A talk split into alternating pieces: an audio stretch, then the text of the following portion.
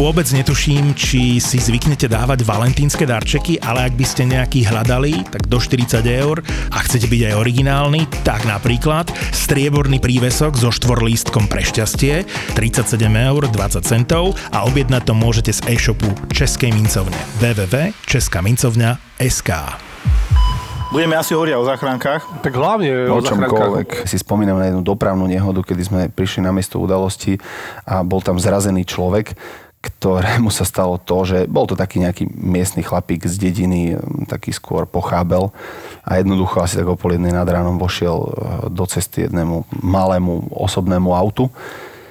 Ale to malé osobné auto ho dokázalo v podstate zraziť tak nešťastne, že e, odletel znova naspäť na cestu. To osobné auto, rozbité čelné sklo, trošku plechy, všetko bolo v pohode, ale nerozumeli sme celú dobu, jak tej nehode došlo. Tá, tá pani, ktorá ho zrazila, celú dobu len opakovala, že sa pozeral do spätného zrkadla a za ňou išlo ďalšie auto a to bol ten problém. Jeho vlastne dorazil, až nasledujúce auto ho dorazilo a to bol obrovský terénny automobil ako nikdy som reálne nevidel tak zdevastované telo priamo na mieste udalosti, kde fakt, že lepka bola prasknutá aj kokosový orech a posunutá cez chýbajúcu dolnú končatinu bolo tomu človeku chudákovi vidieť až do brucha.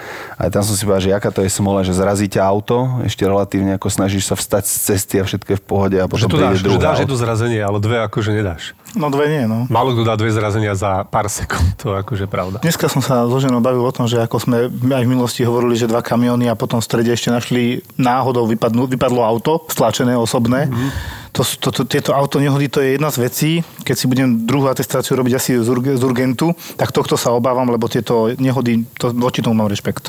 Obrovský rešpekt. Ono je to o tom, že je to dopravný prostriedok, ktorý nech je akýkoľvek, tak voči človeku má obrovskú silu. Áno ale niekedy naozaj stačí taká blbosť, ako je to, že vyrážaš z domu, nestíhaš, manželka sa ti e, maluje do zrkadla e, v tejto v slnečnej clone, otvorená, otvorený priečinok pred tebou v palubovke, hľada si tam šminky, není pripútaná, zrazu zabrzdíš, lebo ti e, do cesty vbehne na parkovisku, alebo ak odchádzaš z domu decko, Eh, prudké brzdenie, hlava skončí v tej priehradke a poškodené krčné stavce ochrnutá do konca života. Takže stalo sa to na parkovisku pri relatívne veľkej blbosti a má to doživotné následky. Takže ono to ani nemusí byť nejaká mohutná šupa a skončíš úplne špatne. Ano, to mi sa stala takáto nejak e, príhoda, ale ešte keď som robil, tiež som robil tuším na dialýze a som popri tom robil ešte domácu ošetrovateľskú starostlivosť ťahal som nejakú 24 teda išiel som domov a po službe a teda, že dobre, že už to dám na peknú cestu a vyspínkam sa, no však konečne sa vyspím. Lenže už keď som sadol do auta, už reku, že fúha, že tu som nejaký unavený, že tu som ešte aj nemal, Adam. A na prístavnom moste, jak sa schádza, a ide sa proste na Bajkalsku, tak som si tam pospinkal nejakú sekundu, dve. Aj, aj. Ale to som, normálne, že v živote som to nemal, čiže nevedel som to posúdiť, hej, že čo je to ten mikrospánok, kedy to hrozí reálne, že som o tom počul. Akože reálne podľa mňa to veľa ľudí nevie posúdiť, že a teraz je to fakt zlé. A práve preto sa to deje, vieš, že nie je to, že by boli blbí v tom zmysle, že to ignorujú, ale že naozaj, že nevedia, že to je tedy tak zlé. Nevedia to v tej chvíli odhadnúť. Ale ja som zaspal ale našťastie som odbočil a našťastie som bol v nejakom poričenom aute, také Fabii, tej Adoskovej, tak to ma našťastie vrátilo späť, aj keby, že ma, no, iba tak trošky akože oplieskalo, e, koleso úplne na polku roztrepané, bočné plechy, všetko, to som potom všetko poplatil si ešte samozrejme. No normálne ľudia tam stáli, zastavovali za mnou, že či som pohodil, že me kývali, ale ja som normálne, že si spinkal a vôme išiel do toho bočného. Ale už napríklad od tohto momentu viem, že už kedy nesadím za volant. Hej. Keď to podľa mňa človek nezažije, tak to nevie úplne tak odlišiť. Že je to tak nebezpečné. Únava to je jeden z najhorších faktorov možnosti alebo šance, že budeš mať auto nehodu.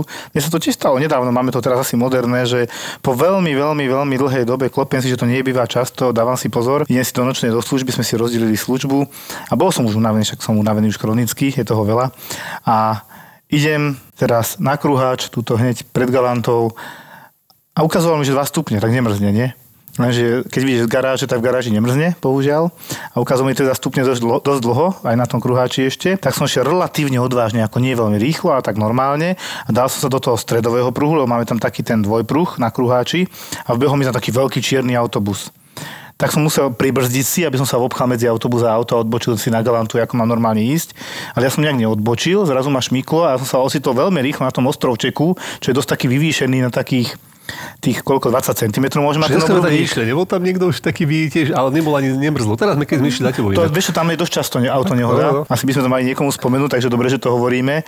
Lebo nebola posypaná cesta, mrzlo, šmíkol sa jak na lade na tej ľavej strane v tom vnútornom kruhu, lebo normálne sa mi nešmíka, keď chodím a podľa mňa, keby som nemusel pribrzdiť a cieľ odbočiť doprava, tak ja som veľmi rád, že som neskončil v tom autobuse. Možno by som tu už nebol, ale hodilo ma doľava a trošku som oráchal spodok asi trochu dosť.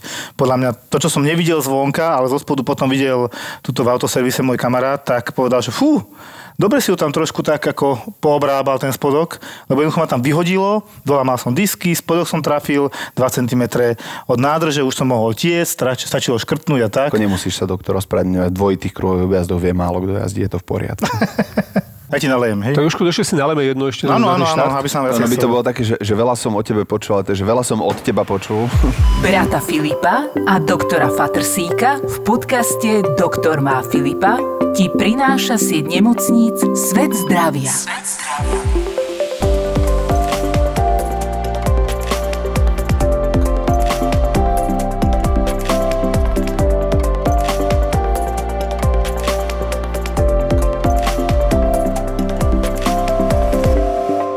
Jožko, tak začni, nie? Však sme u teba konečne prvýkrát.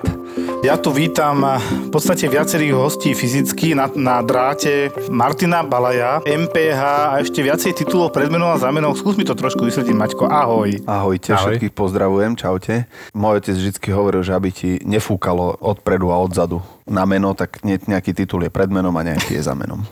Pekne povedané. A ty, ty máš strašne veľa kurzov, škôl, uh, takých nadstavieb školských a tak ďalej. Pracoval som v záchrannej službe, ale v zásade som vyštudoval ošetrovateľstvo, to znamená som sestra. Následne som vyštudoval ešte špecializáciu vo verejnom zdravotníctve a ďalšie špecializácie, ktoré sa týkali hlavne tej prednemocničnej starostlivosti, vrátanie operačného strediska a ešte taktiež do toho aj ekonomika a manažment, lebo to sa mi teraz k mojej práci veľmi hodí a zíde. Jasné. Ja sa musím Maťa spýtať, keďže robil aj na záchranke, že čo bolo pre neho taká najbizarnejšia príhoda, čo zažil? Hej, ako je ich samozrejme niekoľko. Veľmi sa mi ľúbila jedna taká, keď sme prišli do domácnosti na výjazd k pani, ktorá sa žiaľ Bohu udusila nejakým jedlom, konkrétne to boli párky a veľmi sa mi ľúbilo, eh, príbuzní dostali eh, túto staršiu pani do opatery a mali ju tam naozaj len krátko, 2-3 dní a teda snažili sa strašne o ňu proste postarať a tak, tak ako chystali jej jedlo a všetko, aj hygiena, toaleta. No a popri tom jedle tak jej krásne nakrájali tie párky a, na nejaké raňajky a proste tak chudera sa tým udusila, že proste stalo sa. Prišli sme, ale bolo to dosť ďaleko a už to bolo naozaj neskoro. A teda naozaj tí príbuzní si tam vyčítali, jak strašne teda sa o ňu chceli starať a jak to proste nevyšlo a že ich hrozne mrzeli tie párky. A proste, že aj hovorím, prosím vás, nerobte si starosti, ako proste, či by to boli párky alebo zemiakový šán, tak proste jednoducho stalo sa. Tak sa nám ich podarilo asi tak za 20 minút nejako stabilizovať, aby už boli spolupracujúci a mohli sme doriešiť aj tú pozostalosť s nimi na mieste tak už teda, že všetko OK. A na to sa tam objavil zvyšok rodiny a prišli a vravia, že a čo sa stalo? No vieš, tak no, dali sme jej raňajky, dali sme jej tie párky a nie, nie jedna z tých som ti hovorila, nedávaj jej tie párky a už boli zase naspäť tam, kde sme nechceli byť. Takže toľko k párkom. A ešte čo tak väčšinou mám mm, v pamäti, keď som po nejakej udalosti večer videl správy, napríklad často po dopravných nehodách, kedy bývajú aj s tragickými a niekedy katastrofálnymi, devastačnými následkami, tak veľakrát sa mi tak páčilo, keď v správach dávali večer, že tak teda muž alebo osoba zomrel na mieste. Ja som si tak len povzdychol, že hm, keby na jednom. To občas býva, no. Si mi teraz normálne pripomenul leto, o ktorom teraz asi všetci snívame doslova, že nech už je tu, že som si sedel tuto v mojom už teraz fungujúcom Matúškove, kde ja si žijem a sedel som normálne v krčme, hej, na pive so susedom, s, rodinou, to bolo tak dva roky dozadu, ešte nebol COVID. A zrazu panika, poplach a tento sused mal tatka, ktorý býval kúsok oproti krčmi. Oproti krčme, už som tiež, vidíš, som to tu chytil. No a otec sa mu dusí. Tak samozrejme, dve piva som mal v sebe odvážny, pomaly záchranár, hneď som tam bežal, že idem zachraňovať. Došiel som, mal naozaj mu niečo zabehlo, jak ty hovoríš, parka, alebo teda on konkrétne meso. To bol tiež taký nepoučiteľný starší pán, ktorý proste napriek tomu, že mal zúžený pažerák, tak ľúbil meso, tak aj keď mal zakázané, musel si dať. A už mu tam babka nakladala, on bol na, naozaj už skoro brontový, tak teda normálne sme dali Gordonov úder medzi lopatky, 3 razy, 4 razy nepomáhalo. Potom hovorí niečo bublinkové, skúsime, či to pretlačí, nepretlačí. Potom tá babka, nie, to on zvládne, to chvíľku potrvá. Po nejakej hodine sme to nejako dali a naozaj to prešlo dole. Takže od piva teda do roboty, ale dopadlo to tak, že bez saditky sme to zvládli doma. Asi mi ho teda takto pripomenul. Ja by som chcel povedať, akú som mal strašnú službu. Povedz. Pripomenul mi to sta- strašne zlé časy ešte v Petržalke, kde síce, aj keď si mal 70 pacientov na internej ambulancii na urgentnom príjme, tak ale 50 boli somariny typu bolima chrbátik, e, cudzie teleso v oku, ktoré sme vypísali papier a išli na očné. Ale včera som zažil niečo, čo som dlho nezažil, že, teda, že číslo 31 mi svietilo na konci služby po 24 a tých 31 neboli somariny. To boli 17 sme automaticky prijali, myslím, že 10 chirurg, takže dokopy 27. Samozrejme COVID, sme červená nemocnica, všetci už to asi ovládame. Bol som dokonca nútený po konzultácii teda aj s námestníkmi a pani riaditeľko, že teda a nejaký odklon alebo čo, lebo sme sa ocitli na 100% a vlastne, vlastne viac ako 100% obložnosti v nemocnici, červenej nemocnici a to je to taký problém, ne, nemôcť prijať pacienta, ktorý je na príjem do nemocnice. Dokonca som mal na konci okolo 3 ráno manželov a manželia sa dali doviesť že teda nepríjmajú už tekutiny, sú slabí, dovezli dve sanitky naraz a hovorím, že viete čo, nie je to také zlé, za normálnych okolností by som vás chcel niekam umiestniť, ale musel by som vás tlačiť smer Nitra alebo tak. Nie, nie, nie, oni keď tak prídu zajtra. Hovorím, ste si istí, že dohodneme sa takto, že asi áno.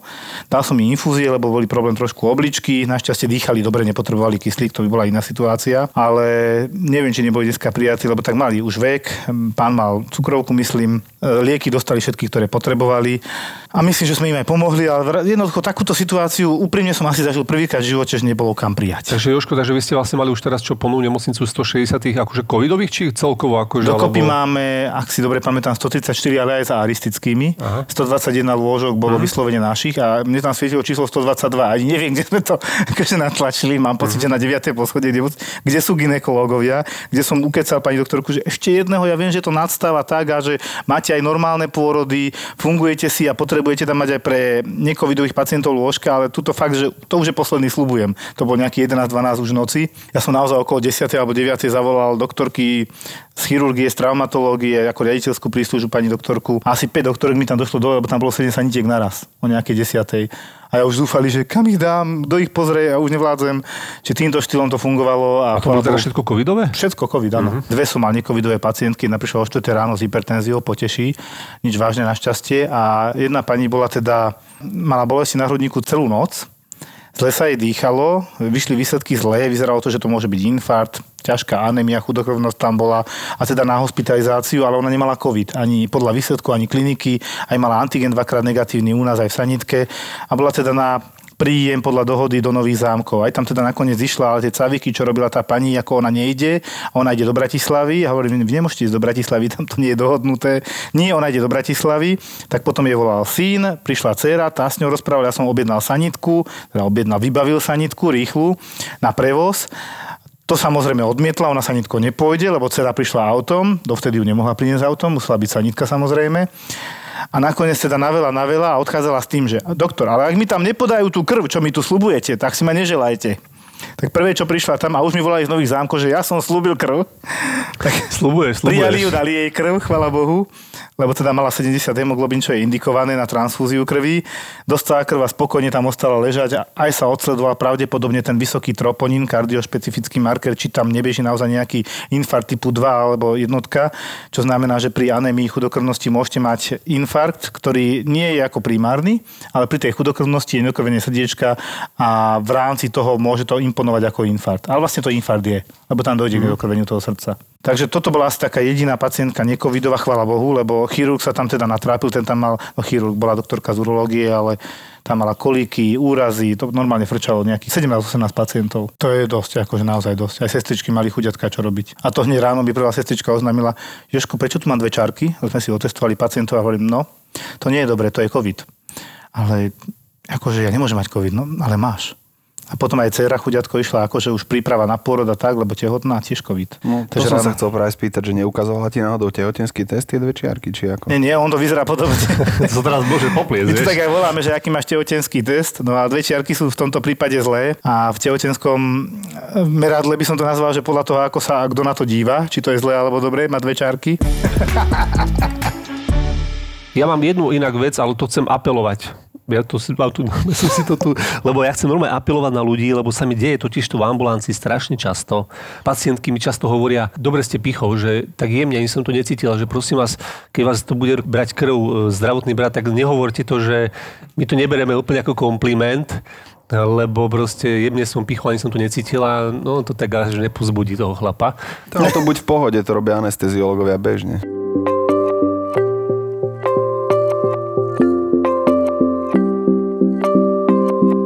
Také prekvapenie som mal ráno, lebo ešte som stihol testovať. A jak som testoval, prvýkrát sa mi podarilo, že pacientka má takú ľahkú epistaxu, akože krvácala z nosa. Epistaxa? Epistaxa je v preklade krvácanie z nosa. Áno, ale hej, úplne jednoducho a jasne. vzniká? Povedzme si úprimne, ja mám strašne veľa skúseností s epistaxou. Ale to vystraší hlavne. Ešte z Petržalky. Áno, áno, áno. Lebo čo, mali sme tam krčné, áno, áno. vieš ako to je, nie, že pýta sa žena muža, pil si? Nepil. Povedz otorinolaryngolog. Pil som. tak, takže otorinolaryngolog má na starosti aj túto epistaxu nešťastnú. Nemajú to veľmi radi, lebo my sa internisti a krčiari sa trošku bijeme v tom, že čo je prvé? Či vysoký tlak spôsobil krvácanie z nosa, čo je možné, alebo krvácanie z nosa a ten strach spôsobil vysoký tlak. Uh-huh. Lebo mnohokrát príde mladý chalán zdravý a má 160 na 100, má, lebo teda vidí krv a dosť krvi. Jasné, vystraší sa samozrejme no, však. Takže krvácanie z nosa nám môže vzniknúť za samotného poškodenia ciev po nejakej chronickej nádche alebo nejaký alergici a tak.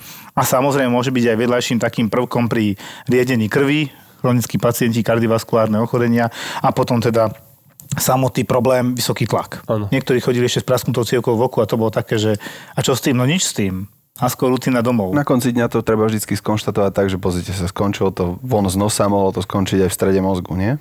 Tak, tak. No a čo s tým? Základ je to, čo teda aj za urgent poviem, docent Dobiaš vždy, vždy aj vypisuje aj na Facebooku, aj sa snaží robiť osvetu, nezakláňať tú hlavu, čo teda ľudia radi robia, nevieme prečo. To je naučené, to je proste už... Ale odkiaľ to majú, neviem. Či to boli, ja si to pamätám, ako mali, mama mi to hovorila, máme to povedala babka. Akože poďme prehltať krv?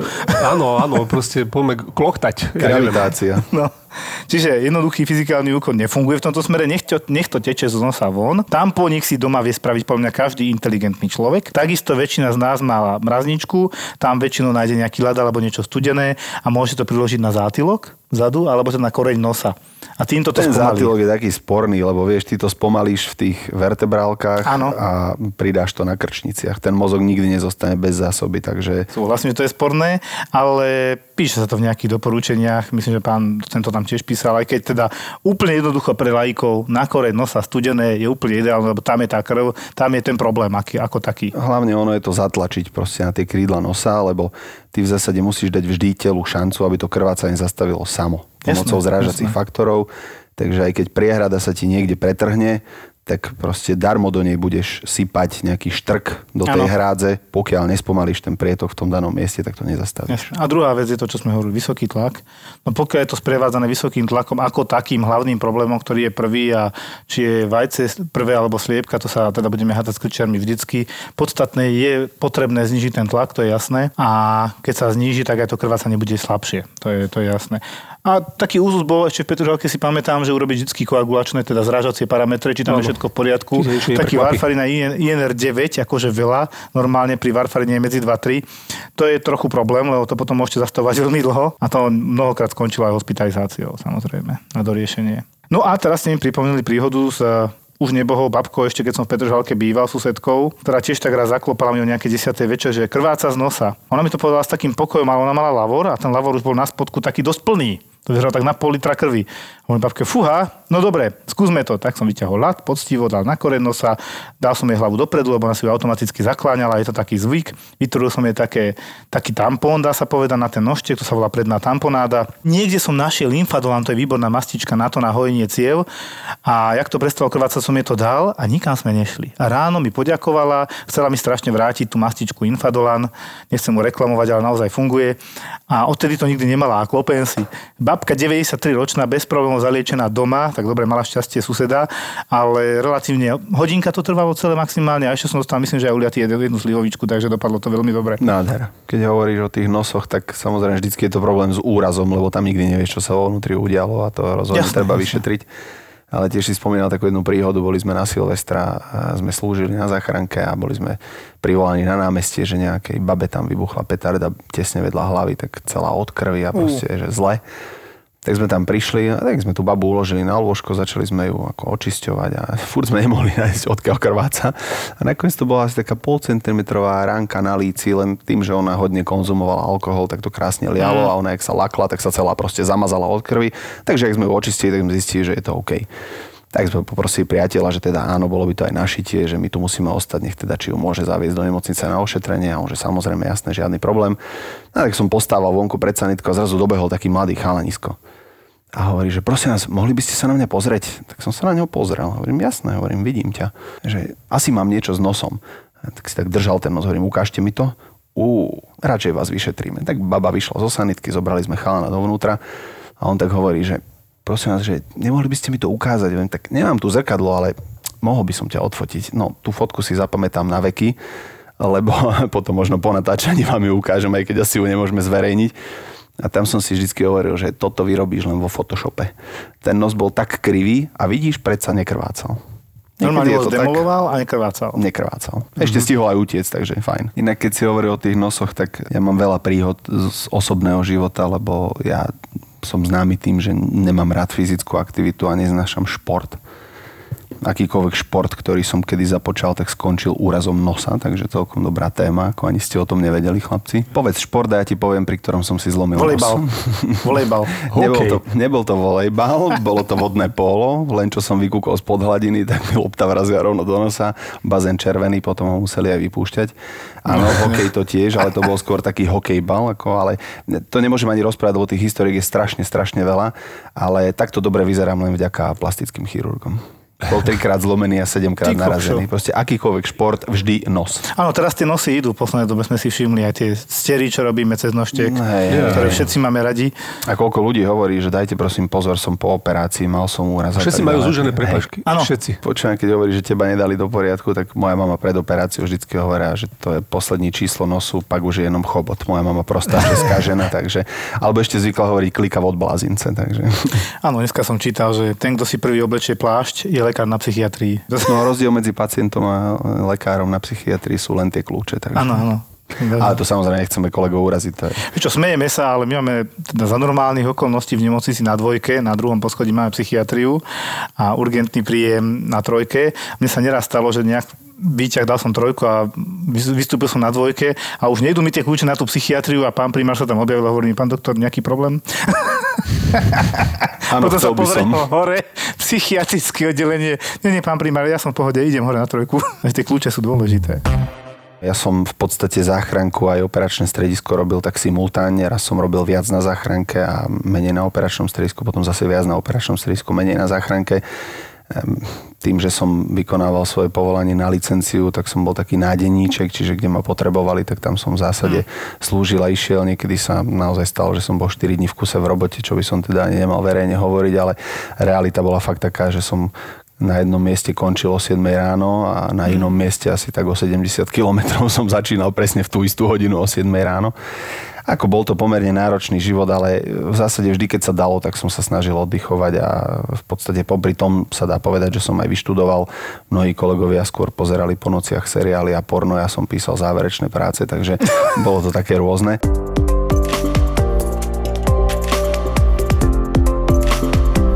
Dobre, dispečing, Maťo. Inu. Operačné stredisko záchrannej služby je v podstate veľmi taká už etablovaná organizácia v tom riadení tej prednemocničnej neodkladnej starostlivosti. Len je to strašne tenký lat. Tam v zásade, keď si v záchrannej službe a už si privolaný k nejakej udalosti, tak, tak máš aké také možnosti v rámci toho, že si obhliadneš to prostredie, v ktorom sa tá osoba, pacient nachádza. Môžeš odobrať nejakú anamnézu od samotného pacienta alebo od tých svetkov udalosti.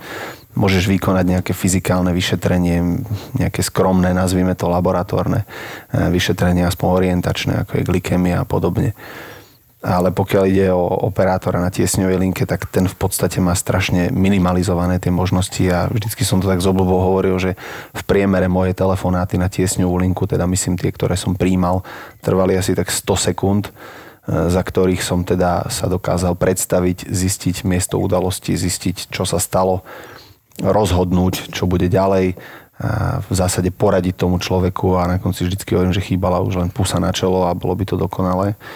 Takže tie možnosti tej diagnostiky prostredníctvom toho telefónu sú, sú veľmi obmedzené a tam naozaj je veľmi nevyhnutné, aby ten operátor na tiesňovej linke mal veľmi taký široký ten klinický pohľad, aby mal niečo odžité, aby, aby reálne vedel si tú situáciu predstaviť, vcítiť sa do tej, do tej e, situácie, ktorá tam na mieste prebieha, ale zároveň teda byť empatický, to znamená, že síce vcítiť sa, ale nenechať sa ovládať tou udalosťou.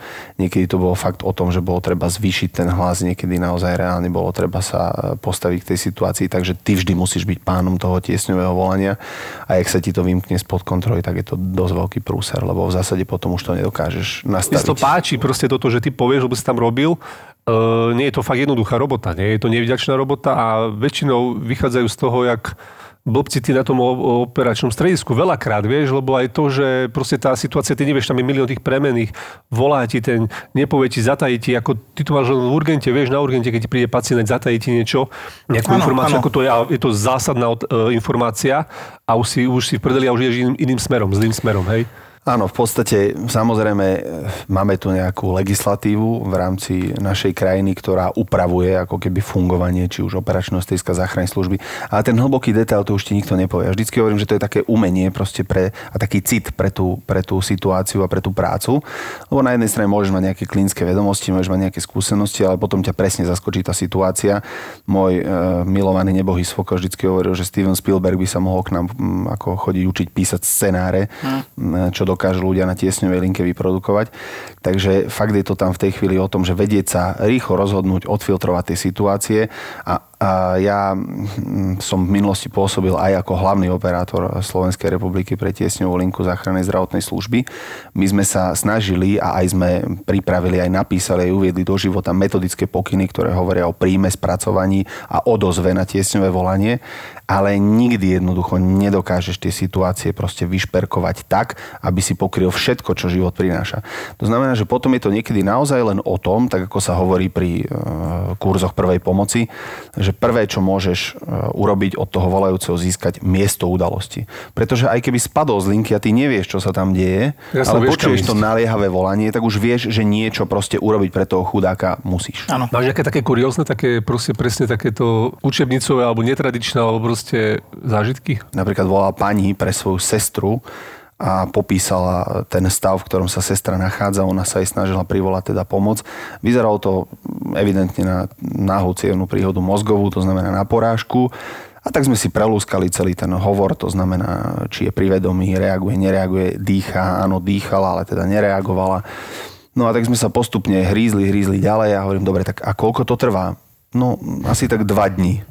Aha. A ja som sa tak zatiaľ hovorím, nie, to nemyslíte teraz ako vážne, to mi fakt hovoríte, že to trvá dva dní, ona leží v izbe v bezvedomí a vy ste si to ako teraz všimli, že voláte vo štvrtok a stalo sa to v útorok a ona tak tá pani, Ježiši Kriste, kľudne ma zdrbte, keď prídete sem, ale teraz sem už niekoho rýchlo pošlite. Hej, tak mne už mm. bolo jasné, že keď niekto dva dní leží v bezvedomí v posteli, tak už hoď ako to je, tak to nie je proste dobré. No. A nevieš, ako to dopadlo ani? Nevieš už asi, ty nemáš o tom. Hej, pani jasné, išla jasne, do nemocnice cestou záchrannej služby. Či ale ako ten finálny výsledok, to už samozrejme no. Vieš, mňa strašne zaujíma, ako je možné, včera sme mali presne medzi tými 31 pacientami sa objavil mladý chlap, zdravý. Veľmi rýchlo pochopil, že tam nemá čo robiť, záchrankou privezený.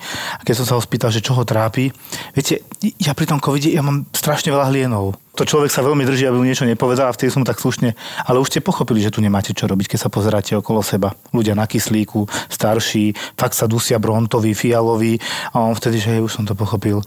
Mňa len zaujíma, ako je možné, že sa takýto človek dostane do nemocnice, Maťo. No, vždycky je to o tom tiesňovom volaní, to znamená, ten človek sa tam snaží popísať tú situáciu, operátor ho samozrejme e, sa snaží naviesť otázkami, tak aby z neho vyťahol tú kliniku, ktorá je ako naozaj tá rozhodujúca. Ale niekedy jednoducho tá komunikácia s tými ľuďmi sa e, proste nedá doviesť do nejakého úspešného mm. konca. Čiže potom je to zasa o tom, že tak berme to tak, sú tu záchranné služby, štát ich platí, platí tiesňovú linku, tak ako nenechajme nikoho zahynúť, áno? Čiže keď mm-hmm. už naozaj neviem, tak nebudem riskovať ten ľudský život, keď tu tá pomoc je. E, presne, dneska som mal na ambulancii len takú obyčajnú pacientku, vieš, a to ti presne, že z niektorých tie informácie nevypáčiš, vieš, že prišla stará pani na cievne vyšetrenie, my máme cievnú ambulanciu a internú, išla na cievnu a teda akože 90% tam chodí, že dajte no, dole nohy, ponožky, ideme vyšetriť, hej, tepný, no, žili všetko proste, ide si doktorka prehliadnúť sonom, a že tak pani, tak e, kvôli čomu ste sem prišli? A už len prvé slovo povedala, ja už, toto bude zlé že ja neviem. A tak, že čo vás boli? A ideš takto, ideš do kolečka, potom tak nejaký problém vás musel sem doviezť, vieš. Ona už chodí na kontroly, ale nevie čo. Lebo niektorí majú karotidy, že kršnecie, vieš. Ano. Tak akože, aby si vyzlekli tú správnu časť tela, aby nám neprišla akože vyzlečená, že hore bez a pritom treba byť dole bez, hej, kvázi. No. Áno, chápem. Tak iba to som chcel, to sú, to sú také drobnosť, ale presne, že tí ľudia, niektorým to nevieš, nevieš. Aj keď až pomocné otázky, ďalšie otázky, ďalších 5 otázok, tak som si povedal, dobre, teta, vyzlešte vyzlečte sa a proste a riskneme to, hej, že vyzlečte sa celá, som je povedala a nechajte si spodné prádlo, lebo neviem s vami, čo je, čo je proste s vami. Čo treba riešiť. No. Ako reálne je to o tom, že keď som spomínal tie metodické pokyny pre operátorov na tiesňovej linke o príjme spracovania a odozvy na tiesňové volanie, tak, tak tie otázky sú tam jednak štrukturované a jednak majú svoje poradie. E, mali sme zaznamenané z minulosti aj hovory, kde naozaj reálne volal príklad syn pre svoju matku a ten tiesňový hovor začínal v štýle dobrý deň, potreboval by som pomoc pre svoju mamu, áno, tak samozrejme, odkiaľ voláte a tak je dobre. Tak čo sa stalo? No, viete, mamina bola pred mesiacom hospitalizovaná a potom ju prepustili po týždni domov a bola tam s vysokým tlakom a mala údaj niečo so srdiečkom a tak jej zmenili liečbu a bla bla bla bla bla. A zrazu po dvoch, minút, dvoch minútach hovoru sme sa dopracuje k tomu, že mama nereaguje, nedýcha. Hej? On proste tomu chlapovi to v tej chvíli nepripadalo ako divná mm. situácia. Mohol byť v takom strese, že nenormálnym spôsobom reagoval na normálnu situáciu alebo naopak normálnym spôsobom reagoval na nenormálnu situáciu. Takže preto je to o tom, že vždycky sa snažíš toho volajúceho dostať do nejakej polohy, aby si z neho vypáčil to podstatné a tam sa potom musíš rozhodovať. A potom je to trošku aj o tom, čo hovorí, že áno, ten pacient povie, no ja neviem, mňa sem doviezli, ja neviem, tak ako neviem, čo mi je, hej. Ten človek má vždy právo nevedieť, na to sme tu my zdravotníci, aby sme to nejakým spôsobom rozlíšili. A to, že ťa to nasere o 3 ráno, že sa tam mm. takýto pacient objavil, Veľakrát to bolo o tom, že to vyzeralo ako úplná kravina a na konci dňa sa za tým proste niečo vyvrobilo. Ja ešte uh, mám také situácie, kde vždy, keď som cestou záchrannej služby toho pacienta dopravil do nemocnice, tak som musel vedieť, prečo tam ide. Ale boli aj situácie, kedy si nevedel, len ti proste cvrkalo vzadu v hlave, že Ano. Toto nie je, nie je situácia, kedy môžeš toho človeka nechať doma. A ja som seriózne prišiel na ten urgentný príjem a popísal som situáciu. Takže takto to vzniklo, takto vyzerajú vitálne funkcie, takto je to s pacientom. A ja neviem vám v tejto chvíli povedať, ale môže za tým byť takýto obrovský diapazon problémov. Jasné. Prosím vás, nepodceňme to. Hej? A ten druhý kolega na tej druhej strane to prijal a povedal, jasné, OK, rozumiem. To sa mi páči, to je na rovinu proste dobre, nevieš, lebo proste nemáš inak čas, jednak proste niečo ti chýba, chýbajú ti aj možnosti laboratórne a neviem ako ďalšie diagnostické. A, a presne my sme mali takto jeden prípad ešte, keď som robil na Antolskej a robil Mirko. Kolega, a môj. prišiel taký týpek no, o tretie ráno, Vtedy si už taký troška prednasratý niekedy, hej, akože tak už z princípu, povedzme že, si. Že chodí, dýcha, niekedy, rozpráva, čo chce. Hej, hej, akože si taký, že už to tak ťažšie príjmaš tie príchody. No a prišiel on, on mal ale bol zlomenou nohou a že proste ho boli noha. Tak mu dobral krv, ja že ne, ježiš. Krv. Dobre. Noha. Takže ďalšia hodina budeme hore, ďalšie dve. Zase dal klasika Dedimery, no a proste, lebo ho teda nedalo, nedalo mu to, aby bol teda proste aj nejak istený. A nejak 1% mu že hovorilo, že možno, že nejaká Áno tromboska alebo takéto veci, embolka. No mal embolku, mal dedimery vysoké a takéto akože celkom závažný stav. Počkaj, z bola embolka? Čiže tromboza a embolia, tak. Áno, tak, tak, tak, tak, tak. Skončil až na iske, čiže on bol taký akože pred nejako, pred, tesne pred tým prišiel, to. jak bolo by neskoro možno, alebo tak akože zase nie je to tam niekedy úplne také vždy akútne, ale treba to riešiť sa samozrejme už keď to je hore. No a tak proste to z tohto vyšlo toto, hej, a že stáva sa to.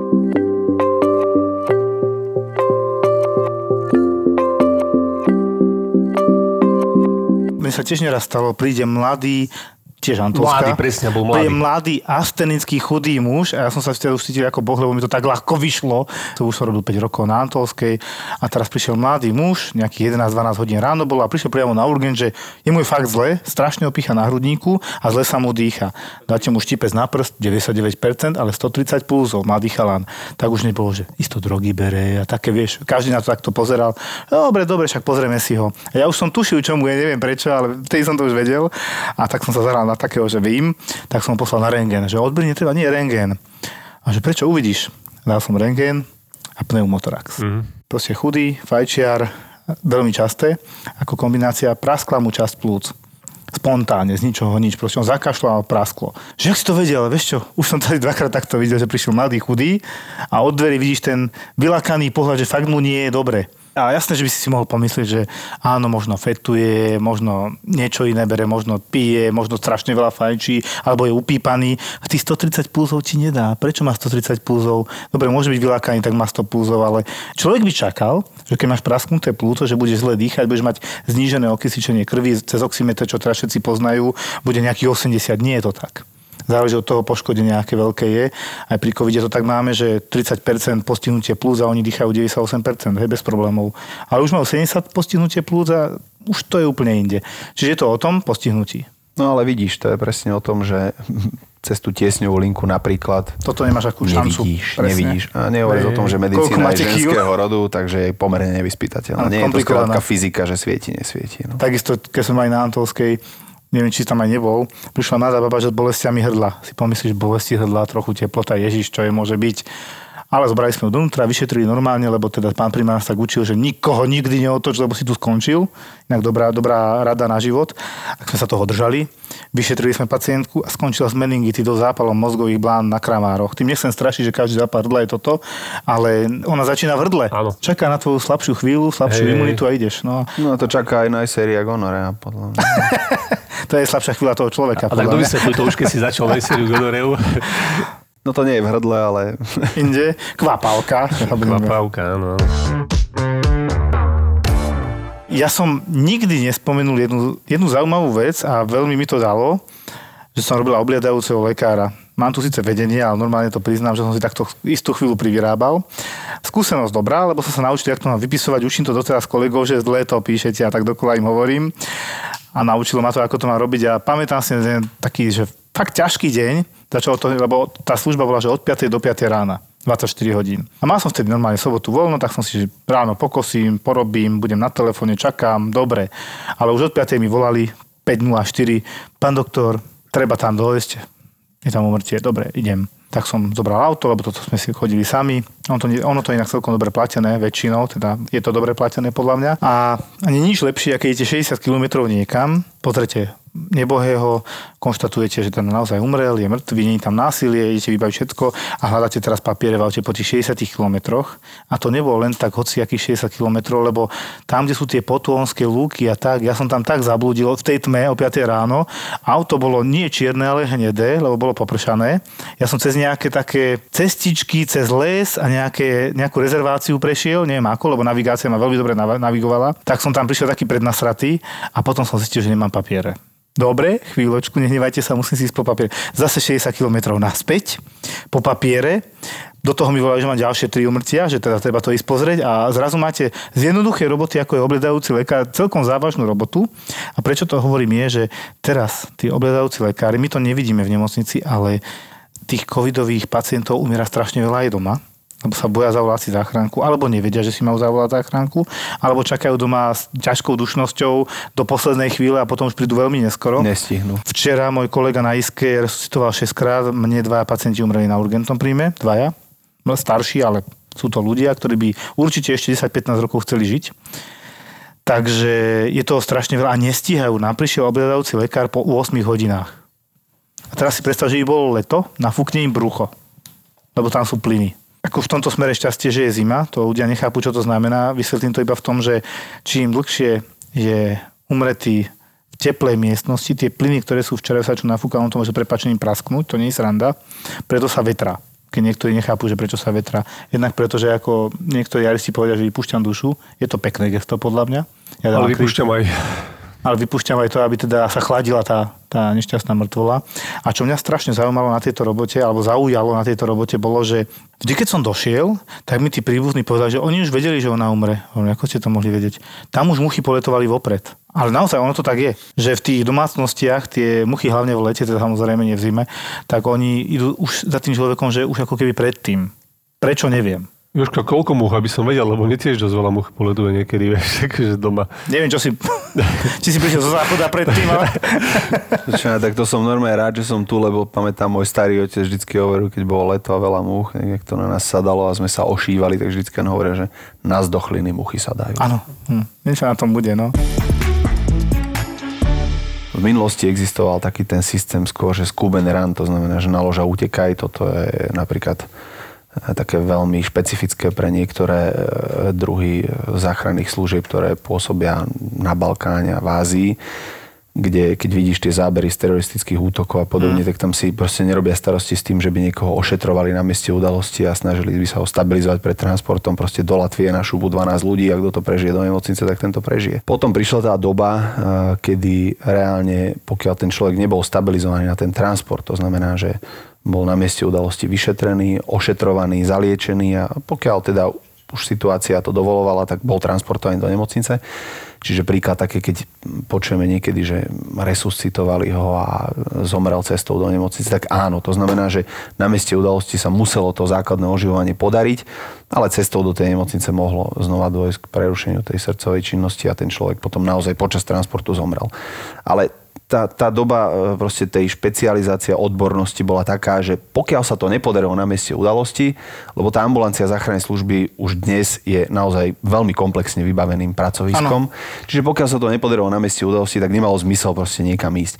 Ale dneska je to presne o tom, čo hovoríš, a to je aj vďaka covidu, že naozaj ty reálne vidíš toho človeka, ešte prichádzaš k nemu, je živý, možno dokonca s tebou veľakrát komunikuje a ako náhle s ním začneš manipulovať, vytrhneš ho z toho prirodzeného prostredia, môžeš mu nasadiť aj, aj terapiu ako lieko liečbu alebo kyslíkovú liečbu, ale môže sa ti naozaj reálne stať, že už ho nedovezieš živého do nemocnice. V tomto smere by som povedal jednu veľmi kladnú vec, že nás to spája, lebo teda ja samozrejme, že máme žabomyšie vojny medzi urgentným príjmom a oddeleniем medzi urgentným príjmom a záchranármi a lekármi záchranke, ale strašne sa mi páči jedna vec, aj nedávno však dojde lekár, pacient je zlý, už to vopred hlási a tá spolupráca. Proste sadneme si, on robí, my robíme, resuscitujeme, adrenalín sa podáva. Z ruky do ruky to ide na páse, toto, toto podaj a sa na seba pozrite, funguje to. Je, to. je to úžasné, že tá spolupráca funguje napriek tomu napätiu, ktoré tam je. Je toho strašne veľa. Podľa mňa však tých 31 pacientov, mne sa zdá, že 29 došlo záchrankou. To je neskutočné číslo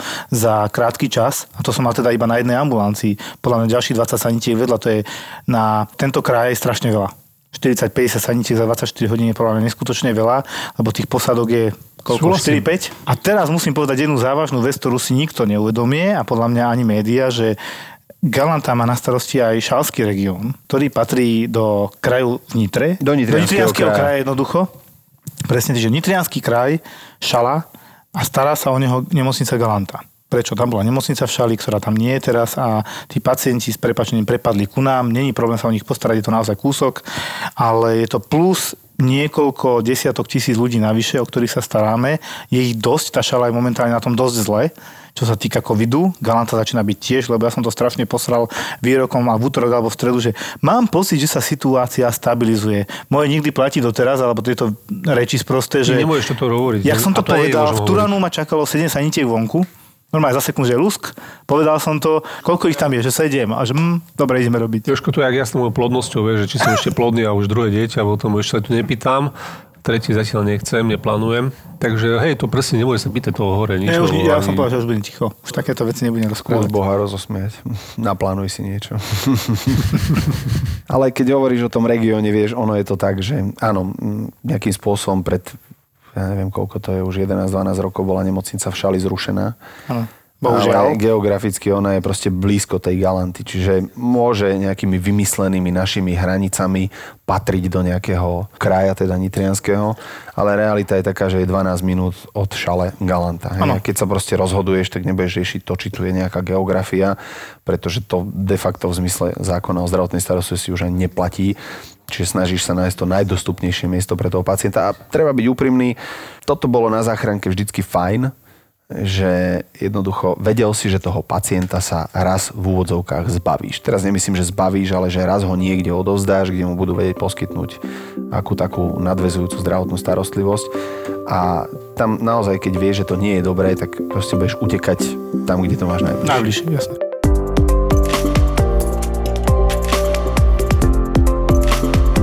Strašne často počúvam a od kolegov z fakulty nemocnic, že ale do rajónu patrí ku vám. A moja odpoveď vždy je, rajóny už dávno neexistujú, pani doktorka. Keď je tam, pozrite ho, keď je na príjem, príjmite ho.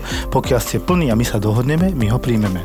Hej, v podstate tá rajonizácia, tak ako sme už hovorili, že neexistuje, tak e, v prípade prednemocničnej neodkladnej zdravotnej starostlivosti pacient stráca právo na to, aby mal možnosť vybrať si, Jasne. kde chce byť ošetrený. Áno. A práve preto, že tá neodkladná zdravotná starostlivosť je už z povahy proste veci neodkladná, no tak nemáš veľmi na výber. To znamená, že e, to, čo dnes aj robíme my napríklad e, v rámci Galanty a spolupráce s ostatnými nemocnicami, pacient síce môže byť niekde vyšetrený, aj primárne ošetrený, ale následne to neznamená, že v tejto chvíli, v tomto okamihu musí byť hospitalizovaný príklad v Galante, Jasné. ak to nie je covidový pacient. Alebo naopak, ak to je pacient, ktorý trpí covidom-19, tak môže byť primárne vyšetrený, ošetrený a stabilizovaný v inej nemocnici, ale následne bude transportovaný k nám. Jasné. Ale to samozrejme sa bavíme o tom, že teraz je úplne iná situácia. Ale keď sme v tých mierových časoch, tak reálne aká rajonizácia? Tam ide o to, že tá záchranná služba musí byť čím skôr dostupná pre ostatných. To znamená, Jasné. prišiel som, videl som som, možno som aj zvíťazil. Ak ten pacient musí do nemocnice, tak ho vezmem do tej najbližšej nemocnice, aby som čím skôr uvoľnil tie síly a prostriedky, aby mohli zasahovať niekde inde.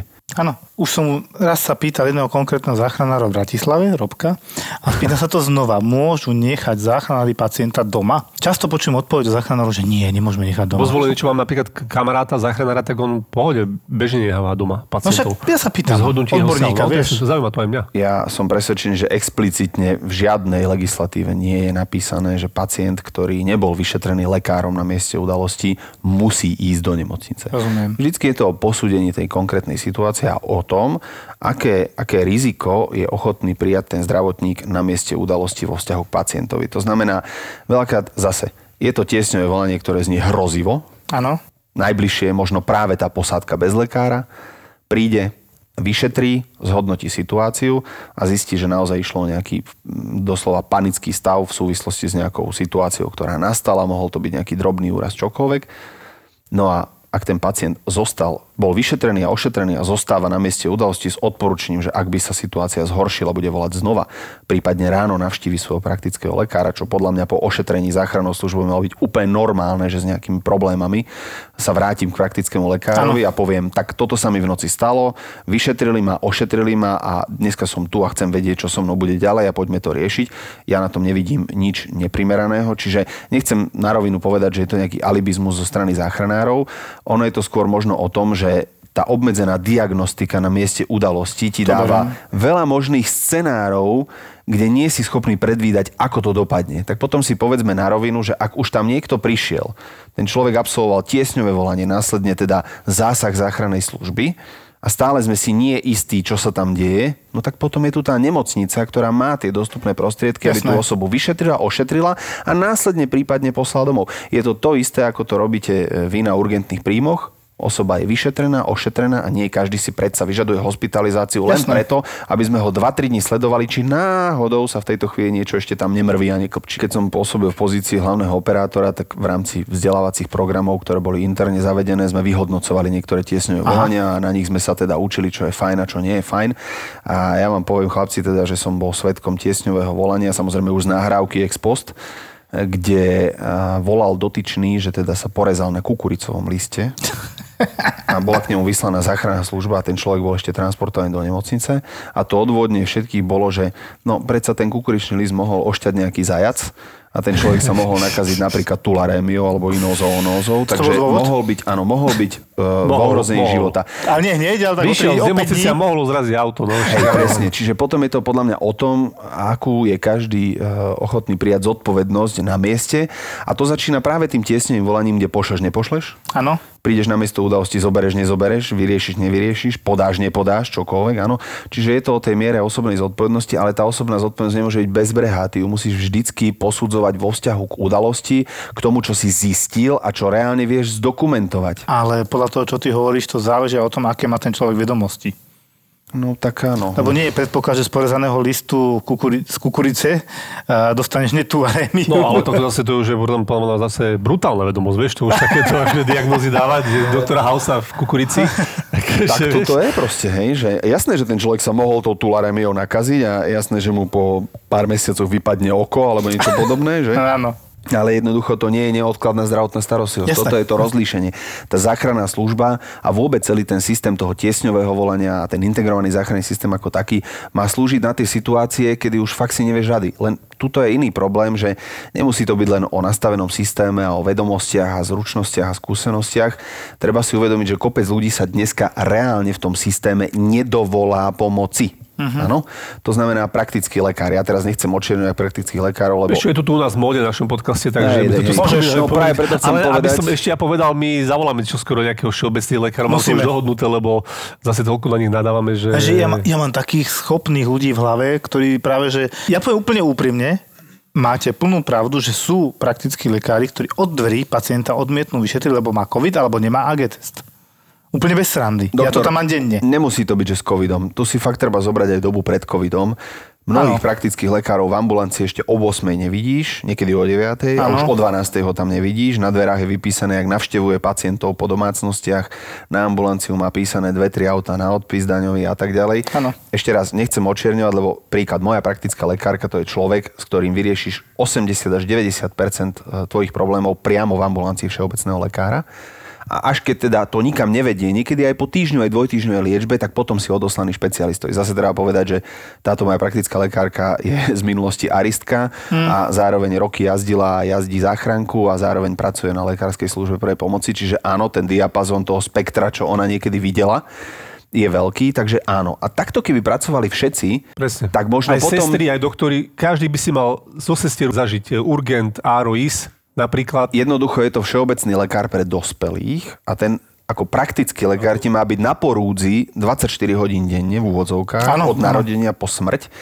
A keď si zoberete aj z minulosti, veď my sme v primárnej starostlivosti a v prevencii ako Československo boli špička. Veď my sme toto mali Boli, na export. Boli. Áno, len sme to za 30 rokov tak dokázali skúrviť s prepáčením, že to snáď nedokázala asi žiadna krajina. Posunuli sme to niekde úplne inam. A preto napríklad tá záchranná služba a tá prednemocničná neodkladná zdravotná starostlivosť alebo tá urgentná zdravotná starostlivosť v nemocnici supluje vlastne tú primárnu sféru, kde Áno. ten pacient je mnohokrát zanedbávaný, nie je riešený u toho praktického lekára, je odporúčaný špecialistovi, kde čakáš na termíny 3-4 mesiace. No príklad, tak máš rozdrbanú platničku, máš ísť neurologovi, hej?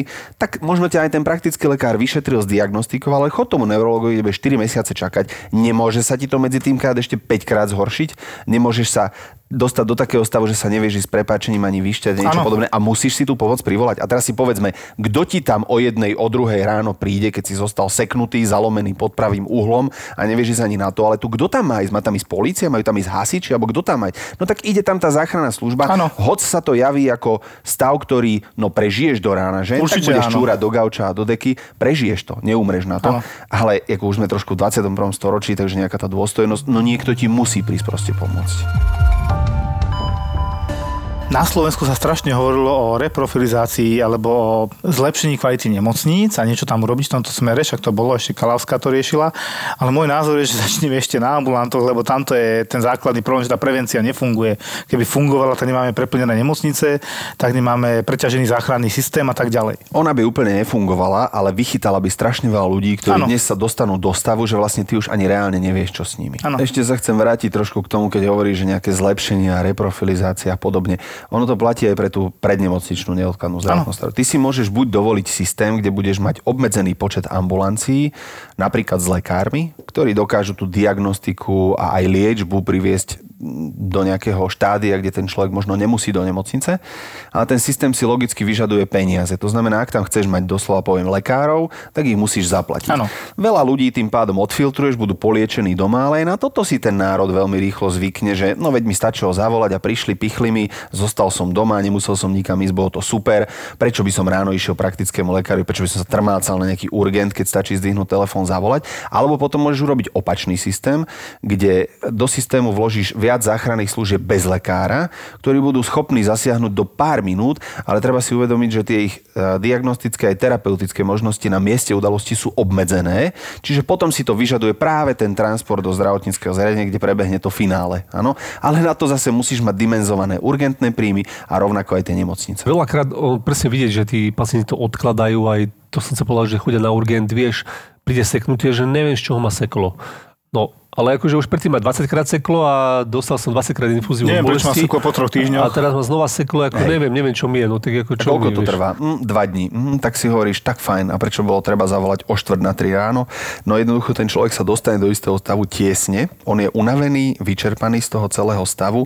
Má pocit, že má tu smrť na jazyku. Nedaj Bože, takéto seknutie v chrbtici ti môže predsa imitovať infarkt spodnej steny, lebo sa ti to Jasné, začne okamžite jasné. prenášať na hrudník, smerom od žalúdka a tak ďalej. Takže tí ľudia proste majú právo toto urobiť a povedať. Súhlasím. Len potom sa zase vrátime k tomu, a nie je to len, len uh, úloha, by som povedal, praktických lekárov, aby primárne riešili tých pacientov, ale hlavne nejaké edukácia, vzdelávania toho národa. To znamená v oblasti tej prvej pomoci, v oblasti tej prevencie, výchovy k zdraviu. Toto všetko nám strašne, strašne chýba v tejto krajine. My už riešime len ten následok, bohužiaľ. Tu sa pochválim, lebo teda sestričky zvyknú odísť, keď začne rozprávať a byť ukecaný pred pacientom, ktorý mi je ešte nebude aj sympatický.